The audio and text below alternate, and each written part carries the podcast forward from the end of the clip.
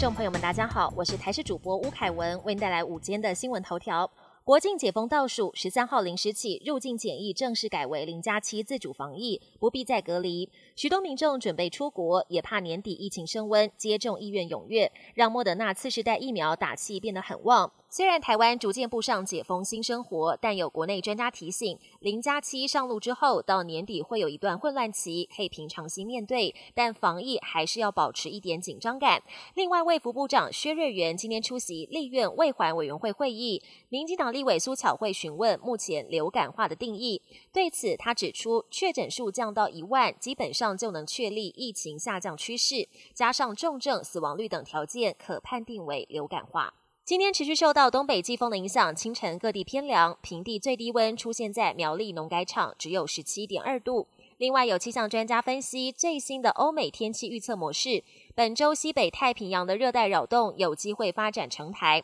周六到下周一最靠近台湾。有几种路径预测，第一可能会到台湾东侧北转，距离越近，对北部东半部的威胁就越大。第二，进入巴士海峡再北转，就有可能引发共伴效应，为北部跟东半部地区带来大量的降雨。但目前路径还有修正的空间，要密切观察。英国官员在一场智库论坛发表演说，提到台湾半导体实力难以取代，如果台海出事，将冲击全球。英国政府通信总部主任弗莱明表示，英国无法复制台湾的半导体制造能力和规模。台湾海峡一旦出状况，将冲击全球供应链和经济成长，以及英国的战略韧性。另外，他也提到，中国正利用经济和科技影响力，在国内外进行施压，试图改写国际安全规则。中国崛起已经成为世界首要的安全问题。国际焦点：NASA 撞击小行星任务成功，人类首次改变天体运行。美国 NASA 署长尼尔森表示，NASA 发射的飞行器上个月成功撞击一颗距离我们七百万英里的小行星迪莫福斯。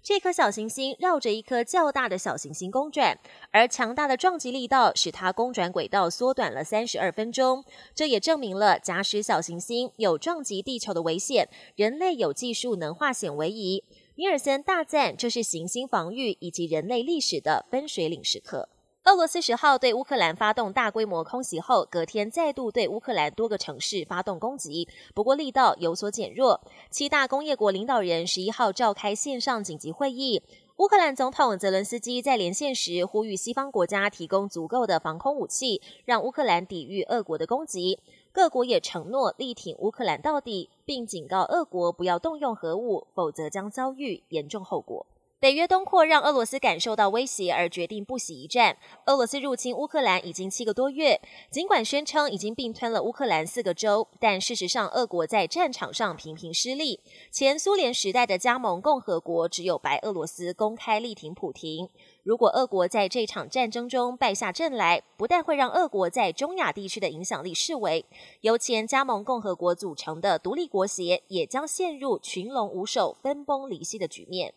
本节新闻由台视新闻制作，感谢您的收听。更多内容请锁定台视各节新闻与台视新闻 YouTube 频道。